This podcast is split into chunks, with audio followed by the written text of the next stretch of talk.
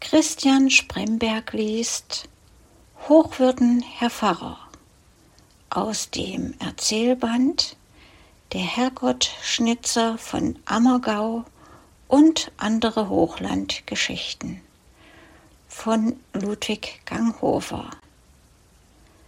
Zweiter Teil.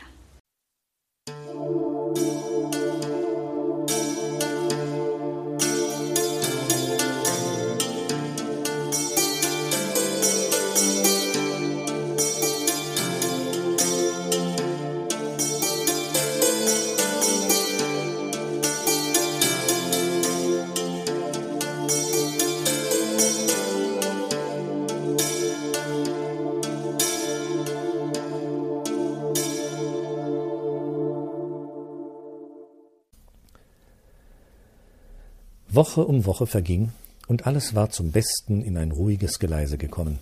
Die Leute gewöhnten sich an die rauen, oft gröblichen Worte des Pfarrers, da sie sahen, wie gut er es trotz alledem mit ihnen meinte, wie er an keinem Krankenbett fehlte, wie er überall, wo Not an den Mann kam, mit bestem Rat und ebenso häufig mit materieller Hilfe beisprang, und wie er das Wohl der Gemeinde und seiner Pfarrkinder zu seiner einzigen Sorge machte. Die Jungen freilich brummten ein wenig gegen die strenge Zucht, die er führte, und waren anfangs zu Possen und Ärgernis wider den Pfarrer gern bereit. Seit der Zeit jedoch, da Sepp einen Burschen, der schlecht an einem Mädel gehandelt und dieser Tat sich am Wirtstische gerühmt hatte, mit dem Bemerken, dass es ihn den Teufel kümmere, was der Pfarrer dazu sagen würde, seit Sepp diesen Burschen, als er gerade am Pfarrhof vorüberging, beim Kragen gefasst, in den Flur gezogen und dort windelweich geprügelt hatte, waren die andern von einem heilsamen Respekt erfasst worden. Solche kleinen Intermezzi abgerechnet, lebte auch Sepp in der ersten Zeit ruhig und zufrieden seine Tage dahin. Sein Vormittag galt dem Kirchendienst, seinem Brevier und der Erledigung seiner Schreibereien. Nach Tisch unternahm er, mochte das Wetter gut oder schlecht sein, einen stundenlangen Spaziergang in Wald und Feld. Auf dem Rückwege sprach er dann bei seinen Kranken vor, und überall, wo er ging, liefen ihm die Kinder zu, um seine großen roten Hände zu küssen. Jeden Erwachsenen, dem er begegnete, hielt er mit lautem Gruß an und fragte ihn nach Leid und Freud in seiner Familie. Darauf kehrte er im Wirtshaus ein, um sein gleichmäßiges, freilich gut bemessenes Quantum Bier zu vertilgen und den Rest des Nachmittags mit einem Kegelspiel oder einem harmlosen Taröckchen zu vertreiben.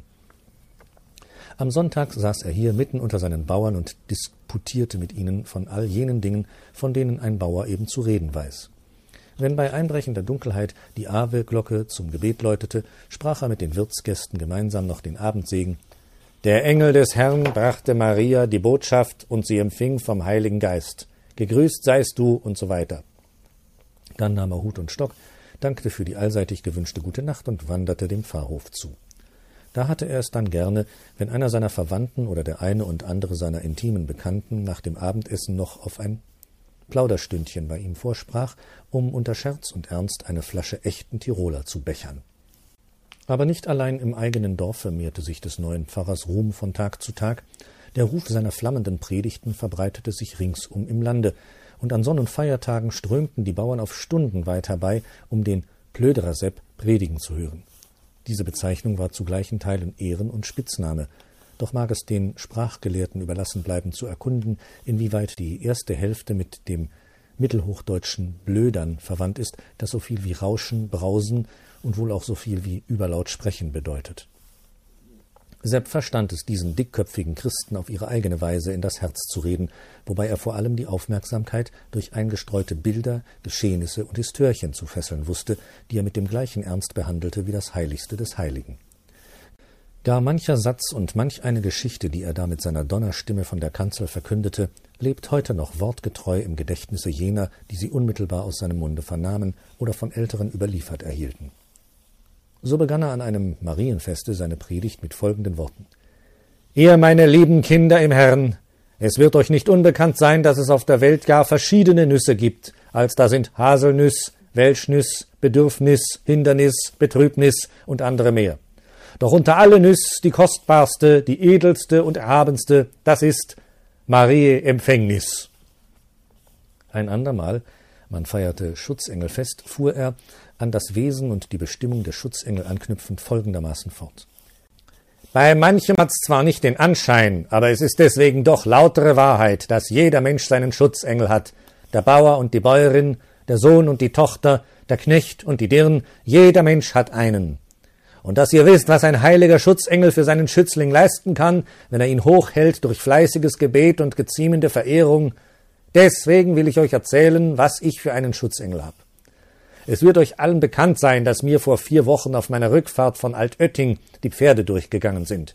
Die Rost sind geflogen, der Kutscher ist auch geflogen, aber anders, und ich und die Köchin sitzen allein im Wagen. Du, mein lieber heiliger Schutzengel, erhalt dein alten Sepp. Und kaum, dass ich's denkt habt, reißt's auch schon den Wagen um. Was glaubt's aber, dass ich jetzt gesagt hab? Du, mein lieber Schutzengel, s Aufbetten verstehst. Denn neben meiner Köchin bin ich drin gesessen im dicken Gras, wie im schönsten Pflaumenbett. Einer ausgedehnten Kolportage erfreut sich heute noch die Trauerrede, die Sepp am Grabe seines besten Freundes und täglichen Gesellschafters, am Grabe des Bräumeisters von Wackersdorf gehalten hat. Als er, mit Mühe seine Bewegung meisternd, die rituelle Einsegnung gesprochen hatte, schloss er das Buch und blickte lange Sekunden stumm und mit nassen Augen auf den schwarzen Sarg, bis er endlich mit gedrückter Stimme zu reden begann. Siehst es, Wölferl, siehst es, wann so bei mir gesessen bist, hast allweil gemeint, du gehst einmal mit meiner Leich und schaust mir in die Gruben. Und jetzt geh ich mit deiner Leich und schau dir in die Gruben. Ja, ihr Freunde und Trauernden, blicket her auf diesen Sarg, der ein furchtbares Sinnbild der irdischen Vergänglichkeit ist. Vor wenigen Tagen habt ihr noch mit ihm gescherzt und gelacht, und nun liegt er da, der gute Bräumeister, dieser vorzügliche Biermacher. Ja, dieses feine, dieses milde, dieses klare Bier wird man selten finden. Dafür war Wolfgang Adler aber auch im bayerischen Walde geboren, in jenem bayerischen Walde, aus dem die glorreichen Bräuknechte hervorgehen, geboren im Jahre 1801, wo selbigs mal der große Wind gegangen ist. In diesem Tone sprach Sepp weiter, die Lebensgeschichte des Verblichenen verherrlichend, bis er endlich mit den Worten schloss Und wer meinen lieben Bräumeister bei Lebzeiten nicht nach Verdienst geschätzt hat, der wird es jetzt nach seinem Tode tun. Ihr werdet schon sehen, wenn ihr da von der Arbeit kommt, müd, hungrig und durstig, oder ihr kehret vom Felde heim, wo euch die Sonne auf die Köpfe geschienen hat, dass euch die Zung am Gaumen pappt, und ihr müsst ein trübs und mattes Bier trinken. Gell ja, da könnt's nachher schreien, o du grundgütiger Herrgott, hättst uns doch unseren Bräumeister gelassen. Da kommt euch nachher's Einsehen, was er für euch gewesen ist. Aber statt dass nachher auf den neuen Panscher geschimpft sein muss, betet lieber ein heimliches Vaterunser und wünschet dem Toten, was ich ihm jetzt wünsch. Herr, gib ihm Fried und Ruh in Ewigkeit. Amen. Dann wandte er sich schluchzend an die Leichenträger. Und so lasst's ihn halt abi in Gottes Namen. So wären Beispiele, wie dieser dörfliche Abraham aus Santa Clara seinen Bauern zu predigen pflegte, noch zu Dutzenden anzuführen. Da mag es jetzt nach all dem Erzählten freilich scheinen, als hätte Sepp in ungetrübter Ruhe seines Lebens sich freuen können. Dem war aber doch nicht so. Denn abgesehen davon, dass das stete Wachstum und Vermehrungsgelüste seiner Nase ihm manche schwere Stunde bereitete, wurde der ruhige Gang seiner Tage von einem roten Faden des Haders gekreuzt, der für den guten Pfarrer wohl noch zur würgenden Schlinge geworden wäre, wenn nicht, aber das später. Zwei Monate nach Sepps Amtsantritt in Wackersdorf hatte sein hochwürdigster Herr Bischof gelegentlich einer Inspektionsreise für die Dauer eines Mittagessens im Pfarrhofe vorgesprochen. Der Pfarrer war sich natürlich der Ehre vollauf bewusst, die ihm da widerfuhr, ließ, soweit er und seine alte Köchin es verstanden, auftragen, was gut und teuer war, und strahlte vor Vergnügen, da der hochwürdigste Herr jede Schüssel und jede Flasche gar freundlich zu loben beliebte. Übereifrig und unermüdlich war Sepp im Beantworten all der leutseligen Fragen, die an ihn gerichtet wurden. Und als dann der hohe Gast sich so nebenbei auch erkundigte, wie Sepp mit dem Einkommen seiner Pfarrei zufrieden wäre, da nickte der Hochwürdige schmunzelnd vor sich hin. Oh, Wackersdorf ist wohl eine von den besten Pfarreien. Da bleibt nichts zu wünschen übrig. Und dann, so ein bissel was, habe ich ja selber auch.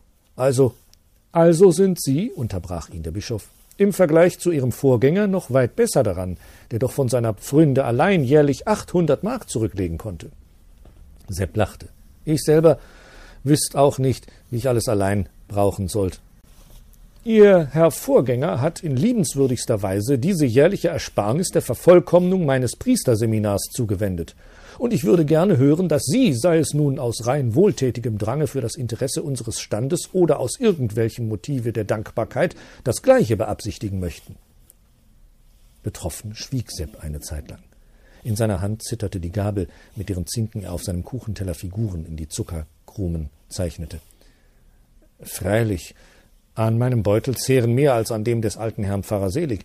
Das heißt, was ein anderer in dem Pfarrhof erspart hat, kann ich auch ersparen. Und also gut, ich will jedes Jahr die gleichen 800 Mark zurücklegen. Aber was ich einnehme, ist ja Bauerngeld. Es wäre also doch wohl nicht mehr als billig, wenn ein entbehrlicher Überschuss wieder den Bauern zugut käme. Unser Kirchel ist klein und jeden Sonntag muss ein Teil der Leute Predigt und Hochamt durch die offenen Türen und Fenster anhören. Es wäre also da ein Erweiterungsbau wohl auch ein gutes christliches Werk, meine ich. Wenn also der hochwürdigste Herr Bischof nichts dagegen hätten. Bitte, Herr Pfarrer, was ich sagte, war nur ein Vorschlag, den Sie ja immer noch des genaueren überlegen können, lautete die lächelnde Antwort, während der hohe Gast sich vom Tisch erhob. Eine Stunde später, als das Rollen der bischöflichen Equipage auf der staubigen Straße verklang, steuerte Sepp in langen Schritten dem Bräuhause zu. Wölferl! Wölferl! Rief er mit lauter Stimme durch das offene Tor in den weiten, von Wasserdämpfen erfüllten Sudraum. Mach weiter, nimm dein Hut! sprach er den damals noch in voller Gesundheit strotzenden Bräumeister an, als dieser mit fröhlichem Grüß Gott herbeisprang. Und geh ein Stündel mit mir spazieren, ich hab was zu reden mit dir. Als nach Wochen vom bischöflichen Sekretariat eine Anfrage einlief, wie hoch Würden in der bewussten Angelegenheit sich entschieden habe, antwortete Sepp bündiger als gerade notwendig gewesen, dass die Stiftung der jährlichen 800 Mark zur Erweiterung der Kirche vorläufig für fünf Jahre beim Ortsvorsteher verbrieft läge. In das folgende Frühjahr fiel eine Landtagswahl, und Sepp, von jeher ein abgesagter Feind aller politischen Umtriebe, beteiligte sich dabei eben nur durch Abgabe seiner Stimme.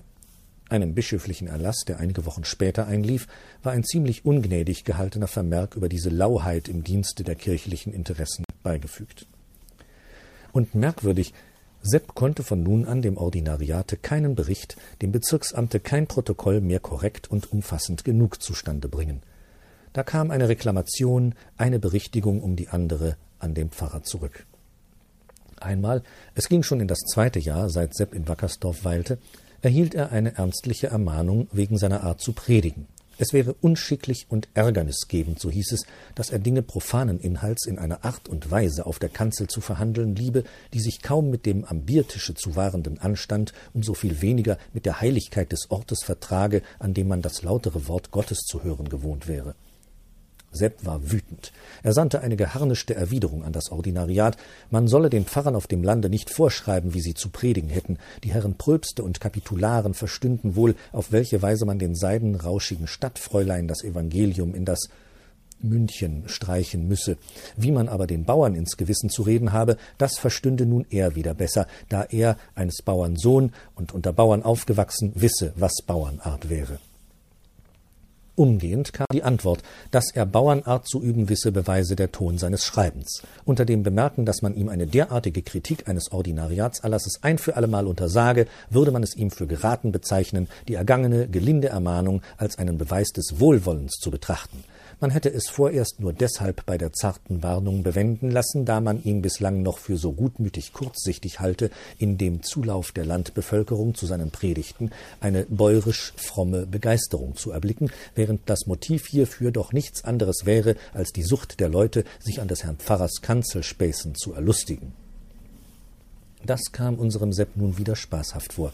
Seine guten, frommen Bauern, die regungslos mit offenen Ohren und Mäulern saßen und standen, wenn er auch stundenlang predigte, sollten sich über ihn lustig machen.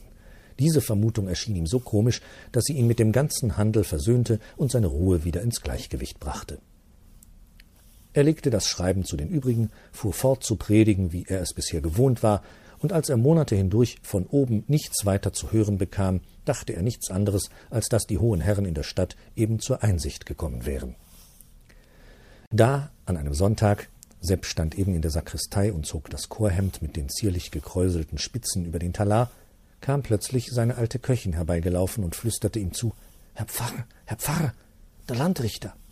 Was ist mit dem Landrichter? fragte Sepp die Alte, die vor atemloser Erregung kaum weitersprechen konnte. In der Kirch is er, drin im Glockenhaus versteckt. Der Gemeinsdiener hat mir's gesagt, der hat gesehen, wie ihn der Lehrer nach dem Zammleuten eingeführt hat. Ist gut, geh nur zu, stieß Sepp zornig hervor, drückte das Barett in die Stirn und trat mit langen Schritten aus der Sakristei in den Kirchenraum. Trippelnd folgte ihm der Ministrant mit Weihwasserkessel und Sprengwedel. Auf den Stufen, die vom Altarraume zu den Betstühlen hinunterführten, blieb er stehen und sprach mit erhobener Stimme Liebe Pfarrkinder, bevor ich den heiligen Gottesdienst beginne, habe ich euch etwas zu sagen. Ich habe euch heute wieder einmal eine tüchtige Predigt halten wollen, und es hätt euch das auch sehr not getan. Dahint im Glockenhaus steht aber einer, der mir net taugt, und drum könnt ihr's über acht Tag hören. Damit fasste er den Sprengwedel, schritt den Kirchgang auf und nieder, das Weihwasser in dicken Tropfen über die sich bekreuzenden Leute sprühend, und verschwand dann erhobenen Hauptes in der Sakristei, um sich zum Hochamt anzukleiden. Mit einem Schlage wandten sich nun alle Gesichter gegen die Türe des Glockenhauses, und ein zischelndes Flüstern durchlief die Betstühle. Da trat aus der letzten Bank einer der Knechte von Sepps Bruder hervor, ging auf den Turmbau zu und stieß mit der Faust die Türe auf. An ihm vorüber schritt aus dem dunklen Raum ein schwarz gekleideter Herr und steuerte eilfertig dem Portale zu, während er mit der einen Hand den Zylinderhut vor das Ohr hielt und mit der andern ein weißes Taschentuch über Mund und Nase deckte. Als Sepp nach dem Hochamt die Sakristei verließ, sah er auf dem Kirchhof die Männer in Gruppen beieinander stehen. Und eine Viertelstunde später, während er in seiner Stube beim Frühstücke saß, kamen die sechs Ältesten der Gemeinde zu ihm. Man wisse schon, wer der Besuch gewesen sei und auch, was er zu bedeuten habe, so wandte sich ihr Sprecher an den Pfarrer. Und deshalb ließe ihm die Gemeinde jetzt sagen, dass weder der Herr Landrichter noch sonst jemand den Bauern von Wackersdorf etwas dreinzureden hätte. Ihr Pfarrer wäre ihnen recht, gerade so und nicht anders. Und was auch geschehen möge, sie würden zu ihm halten, wie er in Not und Sorgen zu ihnen. Sepp konnte vor Rührung kein Wort sprechen. Er drückte den Männern nur stumm die Hände und schob sie zur Türe hinaus. Hätte er sich doch vor ihnen der zwei dicken Tränen schämen müssen, die er, wieder allein, mit seinen klobigen Fingern aus den Augen wischte. Dieser Riese an Gliedern, der an Herz ein Kind war, wenn nur einmal die grobe Rinde sprang, wie es umhüllte. Die folgende Woche brachte noch eine andere Aufregung ins Dorf. Ein Bräuknecht, der um seines gesunden Humors willen bei jedermann beliebt gewesen, hatte durch einen Sturz in die mit kochendem Wasser gefüllte Sudpfanne den jähen Tod gefunden. Als Sepp auf die Schreckenskunde herbeieilte, fand er das Evel, die seit längerer Zeit schon halbverwaiste Tochter des Verunglückten, ein sechzehnjähriges, braves, blühendes Kind, neben der grässlich verstümmelten Leiche, aufgelöst in Jammer. Sepp überließ die Sorge für den Toten all den herbeigeeilten Leuten und führte das schluchzende Mädchen mit sich in den Pfarrhof, und da war es nun seltsam anzusehen, wie der großmächtige Mann neben dem Kinde saß und ihm Trost zusprach in den liebevollsten Worten. Immer und immer wieder sprang Eval auf und begehrte schreiend zu ihrem Vater. Sepp aber, der verhindern wollte, dass sie sich an dem grauenhaften Anblick der Leiche von neuem entsetzte, drückte sie stets wieder mit sanfter Gewalt in die Sofaecke. Schau, Eval, bleib bei mir. Dein Vater ist ja jetzt im Himmel bei deiner Mutter, und da schauen's jetzt miteinander runter zu dir. Drum musst nicht so weinen und jammern, denn weißt, das spüren die Verstorbenen, und das tut ihnen grad so weh in der Seel als wie uns. Geh, komm, musst dir nicht die Erinnerung verunstalten lassen durch das traurige Bild. Wie dein Vater im Leben war, so musst ihn im Herzen behalten, mit dem guten Gesicht und mit die treuen Augen. Wenn solche und ähnliche Worte auch die Tränen des Mädchens nicht zu stillen vermochten, so brachten sie ihm doch so viel Trost und Ruhe, dass es einsah, wie gut der Pfarrer es meinte und seinen Anordnungen williges Gehör schenkte. Als Sepp später das Haus verließ, musste die Köchin beim Eferl in der Stube sitzen. Und da er wohl einsah, welch ein trauriger Aufenthalt für die Verwaiste das eigene totenstille Häuschen wäre, so gebot er der Alten, in ihrer Kammer für das Mädchen ein Lager zu richten. Wenigstens bis nach dem Begräbnis sollte Eferl im Pfarrhof bleiben. Am andern Tage hielt er im ganzen Ort Umfrage nach einem Platz für die Waise doch fand er keine Stelle, an die er sie gern und beruhigt gegeben hätte. Als er des Abends sich darüber bedauernd gegen seine Köchin äußerte, warf die Alte ein Wissen's was, Herr Pfarrer, heutens das Madel bei uns. Bei mir geht's sowieso nimmer recht mit Händ und Füß. Ich könnt eine junge Abhilf gar nicht übel brauchen. Und so geschah's. Eva fand im Pfarrhof eine zweite Heimat, und es tat ihrem Herzen wohl, dass sie hier so gut und freundlich gehalten wurde. Mit schwärmerischer Dankbarkeit hing sie an ihrem Wohltäter, und rührend war es zu sehen, mit welchem Fleiß sie sich jeder Arbeit im Haus unterzog und mit welchem Eifer sie der alten Köchin jede Mühe zu erleichtern suchte.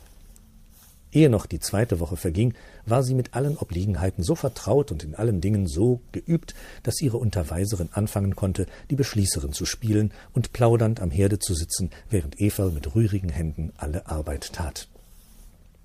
Sepp hatte in diesen zwei Wochen ungewöhnlich viel mit Schreibereien zu schaffen. Tagtäglich kamen und gingen Briefe. Eines Morgens kam auch ein fremder Herr mit einem langen schwarzen Bart zu Besuch, der sich außerordentlich für die Dorfkirche zu interessieren schien. Ein andermal ließ Sepp gar die Kutsche seines Bruders kommen, fuhr gleich nach der Messe davon, ohne zu hinterlassen wohin, und kehrte erst spät in der Nacht wieder zurück. Am folgenden Sonntag lüftete Sepp den Schleier dieses geheimnisvollen Treibens, er ließ nach dem Hochamt jene sechs Ältesten der Gemeinde, die damals nach der Landrichtergeschichte als Kundgeber des Vertrauens seiner Pfarrkinder zu ihm gekommen waren, in den Pfarrhof rufen und hielt, während er auf dem Tisch verschiedene Schriften und Pläne ausbreitete, eine Ansprache des Inhalts, wie sie wüssten, hätte er sich für fünf Jahre verpflichtet, zugunsten einer Erweiterung der Pfarrkirche jährlich 800 Mark zu hinterlegen.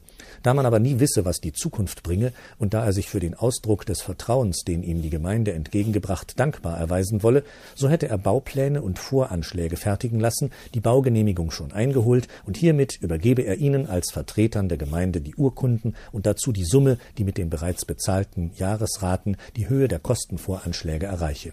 Wenn Sie also Lust hätten, könnten Sie gleich morgen zu bauen anfangen. Da war denn großer Jubel im Dorfe. Abends kam der gesamte Gemeinderat mit Blechmusik vor den Pfarrhof gezogen, und als das Ständchen mit seinen manchmal gewagten Harmonien verklungen und das dreifache Hoch, das der Bürgermeister auf Hochwürden Herrn Pfarrer ausbrachte, verhallt war, bedankte sich Sepp mit kurzen Worten und öffnete dann den rasch geladenen Gästen Flur und Stuben. Auch noch ein anderes Geschäft war dem Pfarrer in diesen Tagen geglückt. Er hatte einen guten Käufer für das kleine Häuschen gefunden, welches Evas Erbteil bildete. Als er dem Mädchen die zwar nicht beträchtliche, aber doch einen annehmbaren Sparpfennig ausmachende Summe nannte, blickte Eva bittend zu ihm auf. Hochwürden, Herr Pfarrer, sagte sie, ich hätte schon ein rechtes Anliegen am Herzen. Raus damit, Eferl. Schauen's halt, seit mein Liebsvaterl im Grab liegt, geht's mir schon allweil nach, dass er bloß so ein armseliges Holzkreuzel über ihm stecken hat. Und weil ich jetzt doch ein Geld hätt, so meinet ich halt.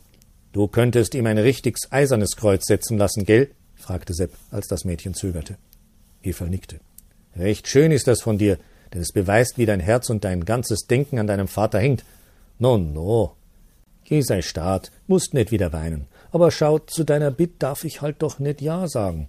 Du musst das bissel Geld zusammenhalten. Jetzt freilich, solange du bei mir bist, hast es nicht nötig. Aber man muss auf alle Fäll denken. Glaub mir's, Eva, durch ein frommes Andenken ehrt man ein Grab mehr als durch ein eisernes Kreuz. Aber sei jetzt nicht betrübt deswegen, es wird sich schon noch ein Ausweg finden lassen. Traurig verließ Eva die Stube, und vergebens dachte sie nach, wie da ein Ausweg zu finden wäre. Als sie aber vierzehn Tage später den Kirchhof besuchte, benahm ihr die Überraschung fast den Atem, als sie das Grab ihres Vaters mit einem geschmiedeten Kreuze geschmückt sah, dessen Stangen, Schnecken und Rosetten zierlich bemalt und vergoldet waren. Ohne sich Zeit zu einem Vaterunser zu nehmen, rannte sie nach dem Pfarrhofe zurück. Mit glühenden Wangen trat sie in die Stube, und Stammeln und Tränen waren ihr Dank für die Erfüllung ihres Lieblingswunsches. Siehst, Ewerl, sagte Sepp, während er den Kopf des Mädchens freundlich zwischen seine Hände nahm, so wie dir das nausgegangen ist, so wird dir alles nausgehen im Leben, wenn du nur immer schön brav und rechtschaffen bist. Er blickte auf, denn die Türe öffnete sich, und der Lehrer trat ein. Was gibt's? Nicht viel, Hochwürden, nicht viel, bloß ein paar Zeugnis zum Unterschreiben, entgegnete der Schulmeister und breitete mit lächelnder Geschäftigkeit auf dem Tisch einige Schriften aus. Während Sepp das Tintenzeug herbeiholte, verließ das Mädchen die Stube mit abgewandtem Gesicht, um vor dem Lehrer die nassen Wangen zu verbergen. Am andern Tage, da schon die Dämmerung einbrach, kam wie gewöhnlich der Postbote, um Zeitungen und Briefe zu bringen. Herr Pfarrer, ich möchte was fragen. Das heißt, wann Sie's nicht verübeln, so begann der alte Mann, da er sich schon wieder zum Gehen gewandt hatte. Red nur, was willst. Grad vorhin hat mir der Lehrer einen Brief ans Ordinariat mitgeben, wie früher schon öfters. Ich hab mir aber nie was denkt dabei. Erst heut, wie der Pfarrer so rumdruckt hat, dass ich von dene Brief im Pfarrhof herüben nix reden müsset. Erst da is mir's aufgefallen, als ob was nicht recht sauber sein könnt. Nix für ungut drum, Herr Pfarrer. Ah, woher doch? Und ich dank schön für den guten Willen, aber habt's keine Angst nit, es ist nix dran. Damit verabschiedete er den Postboten. Es war wohl etwas daran. Was Sepp schon längst vermutet hatte, dass der Lehrer über sein Tun und Treiben an das Ordinariat berichte oder berichten müsse, das war ihm durch diese Mitteilung zur Gewissheit geworden. Aber was mochte ihn das kümmern? Was er trieb und tat, durfte die ganze Welt wissen. Fünf Tage später kam wirklich ein Schreiben vom Ordinariat, und Sepp erbrach es mit erwartungsvollem Lächeln. Kaum hatte er jedoch zu lesen begonnen, da verfärbte sich sein Gesicht, soweit das möglich war, und mit zitternden Händen zerknitterte er das Papier. Die Türe riß er auf und schrie in den Flur hinaus Den Lehrer. Holt's mir den Lehrer. Und als Everl eilig aus der Küche herbeisprang, winkte er sie mit der Hand zurück. Du nit, die ander soll gehen. Mit schweren, dumpf hallenden Schritten ging er in der Stube auf und nieder, bis der Lehrer eintrat. Da! Lesen's! schrie Sepp in Zorn und schleuderte dem ängstlich dreinschauenden das zerknüllte Papier ins Gesicht. Lesen's, sag ich, lesen's! Der Lehrer bückte sich nach der Papierkugel, faltete sie auseinander, glättete das Blatt über dem gehobenen Knie und begann zu lesen. Ah, ah, sowas, stotterte er und wollte sich kopfschüttelnd wieder in den Inhalt des Schreibens vertiefen, als ihm Sepp das Blatt aus den Händen riss. Ja, sowas! Und wie kommen Sie dazu, so eine Gemeinheit ans Ordinariat zu berichten? Ich? Ja, Sie! Glauben Sie vielleicht, ich wüsste nicht. Nix Wissens, gar nix Wissens, kreischte der Lehrer. Aber weil's schon so weit ist, so sollen's einmal wissen, wer Ihr verschwiegener Schutzengel die ganze Zeit über gewesen ist, wer all die Anfragen, die von drin gekommen sind, allweil aufs Beste und Schönste beantwortet hat. Oh, du nichtsnutziger Kerl, du, donnerte Sepp. Ich brauch keinen anderen Schutzengel verstanden, als den mir mein Herrgott mit auf den Weg geben hat. Aber Hochwürden, Herr Pfarrer, ich will nix mehr hören. Marsch, naus zur Tür! Der Lehrer stand auf der Straße. Er wusste nicht wie. Sepp aber setzte sich in der Stube an den Tisch, um das Schreiben zu beantworten. Er könne nicht begreifen, woher man im Ordinariat den Mut nähme, an einen unbescholtenen Menschen eine Zumutung zu stellen, die, wenn auch unausgesprochen, die ungerechteste Beleidigung in sich schließe. Übrigens müsse man ihm erst die Beweise erbringen, dass irgendwer im Dorfe, der Lehrer vielleicht ausgenommen, über die an ihm gerügte Handlungsweise sich wirklich in so eher abschneiderischen Worten geäußert habe.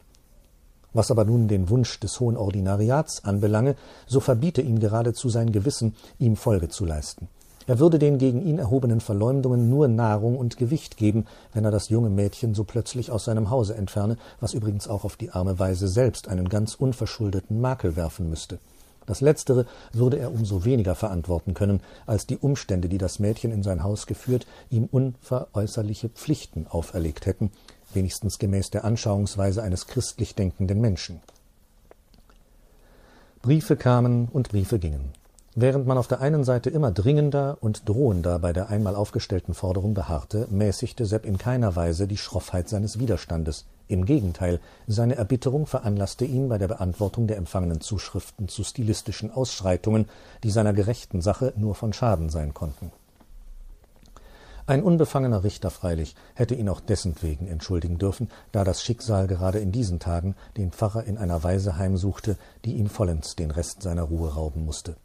Innerhalb einer einzigen Woche begrub er seine alte Mutter und seinen geliebten Freund, den guten Bräumeister, dessen Andenken er durch jene bekannte Grabrede verewigte. Der Streit, den Sepp mit seiner geistlichen Behörde führte, konnte für die Dorfbewohner auf die Dauer kein Geheimnis bleiben. Und wenn auch die Mehrzahl der Leute sich auf die Seite des Pfarrers stellte, so hatte doch der Schullehrer auch gegen ihn Partei zu bilden gewusst. Es war das auch wieder ein Umstand, der Sepps Erbitterung steigerte. Everl, die unschuldige Ursache des ganzen Konfliktes, hatte bei all dem auch nicht die leichtesten Stunden. Still und mit verweinten Augen ging sie im Hause umher. Da es die alte Köchin hinter des Pfarrers Rücken nicht an dem Vorwurf fehlen ließ, dass des Mädchens Eintritt in den Pfarrhof den Frieden und die sorglose Ruhe zur Türe hinausgejagt hätte. Nur selbst zufällige Dazwischenkunft hatte das Everl eines Tages von der Flucht zurückgehalten, mit der es dem hochwürdigen Wohltäter einen Dienst zu erweisen gedachte. Sepp fühlte, wenn er in einer etwas ruhigeren Stunde mit sich zu Rate ging, wohl das Unhaltbare seines Widerstandes heraus. Da aber sein stolzer, der eigenen Redlichkeit bewusster Trotz immer wieder das Recht auf seine Seite stellte, so wurde es für ihn zur Unmöglichkeit, einen Modus der Nachgiebigkeit und der Einlenkung zu finden. Als er sich in der Folge nun gar mit der Versetzung nach einer Strafpfarre, eventuell mit der Suspension bedroht sah, erwiderte er diese Mitteilung durch ein Schreiben, dessen Ton und Inhalt sein Verbleiben als Untergebener jener geistlichen Behörde freilich zur baren Unmöglichkeit machte. Die Antwort, die darauf erfolgte, kündigte ihm in kurzen Worten für acht Tage später das Eintreffen des hochwürdigsten Herrn Bischofs an. In diese Frist fiel ein Sonntag. Als Sepp die Predigt beendet und die sich daran knüpfenden Gebete und Verkündigungen gesprochen hatte, wandte er sich, da er schon die Kanzel verlassen wollte, mit folgenden Worten zu den Anwesenden. Noch was! Am Donnerstag kommt der Bischof. Da könnt ihr Kränze binden, Triumphbögen errichten und Vorreiter ausschicken und wohl auch mich verklagen denn diesmal gilt sein Kommen nicht eurem Seelenheil. Er kommt nur als Taubenstößel, als Schwalbenhabig zu mir, armen Pfarrer. Ich soll, wie ihr wisst, das Everl aus dem Hause geben. Aber ehe ich mir eine solche Beleidigung antun lass, gehe ich ans Metropolitikum. Und wenn das nicht hilft, so soll Rom entscheiden. Es war spät in der Nacht vom Mittwoch auf den Donnerstag. In der Stube des Pfarrhofes brannte noch die Lampe, und ruhelos wanderte Sepp mit langen Schritten zwischen Tür und Fenstern hin und her. Plötzlich klang es auf der Straße mit kreischendem Rufe Feurio. Feurio. Sepp sprang in den Flur und riss die Haustür auf. Wo brennt's? rief er die vorübereilenden Leute an. Beim Kramer drund. Da nahm er sich nicht mehr Zeit, seine Pantoffeln gegen Schuhe zu vertauschen. Wie er stand, barhäuptig und in Hemdärmeln, eilte er all den anderen voraus der Brandstätte zu. Das ganze Sparrenwerk des Daches stand schon in hellen Flammen. Während die Bewohner des Hauses in tatlosem Jammer inmitten der Straße standen, drängten Männer und Burschen durch die Türe aus und ein, um die Krämerwaren und die Einrichtung der ebenerdigen Zimmer zu bergen. Da Sepp gewahrte, wie langsam das vonstatten ging, schlug er an den Giebelfenstern die Scheiben ein und riss mit einer durch die Notlage gesteigerten Kraft die Kreuzstöcke aus den Mauerluken, um dem Hausgerät einen mehrfachen Ausweg zu schaffen. Herr Pfarrer! Jesus Maria! Sepp vernahm den Warnungsschrei. Er hörte ein Prasseln über seinem Haupte, blickte auf und mitten auf seine Stirne schlug ein brennender Balken, den das Feuer aus dem Giebel losgenagt hatte.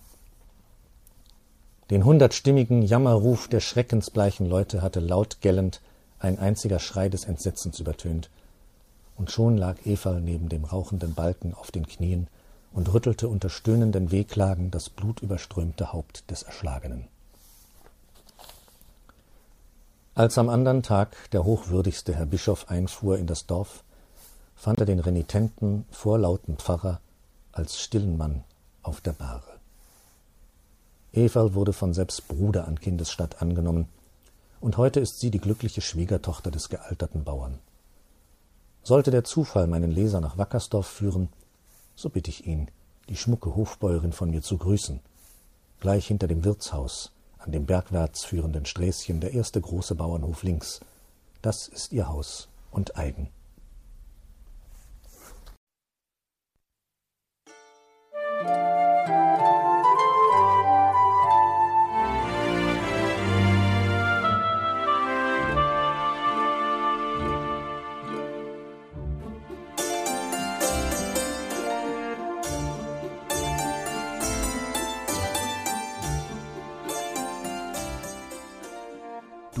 Hörtest eine Audioproduktion von Blinzeln Media, zu finden im Internet auf www.blindzellen.org. Blinzeln schreibt man in unserem Fall immer mit einem D in der Mitte. Wenn du uns gerne kontaktieren möchtest, so geht das einerseits per E-Mail an podcast.blindzellen.org oder du verwendest dafür unser Kontaktformular auf unserer Homepage direkt zu finden unter kontakt.blindzellen.org. Wenn du uns einen Audiobeitrag für die Sendung zukommen lassen möchtest, dann benutze doch hierfür am einfachsten unseren Podcast Anrufbeantworter. Den erreichst du im deutschen Festnetz unter der Telefonnummer 05165 439 461. Und wenn du aus dem Ausland anrufst, dann ersetze einfach die vorangegangene 0 gegen die Ländervorwahl für Deutschland. Das ist die 0049.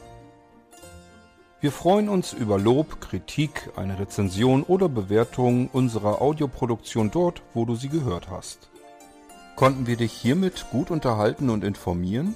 Du findest bei Blinzeln zahlreiche weitere Audioproduktionen aus allen Bereichen und zu allen Themen. Entweder bei uns auf der Homepage www.blinzeln.org oder dort, wo es Podcasts gibt.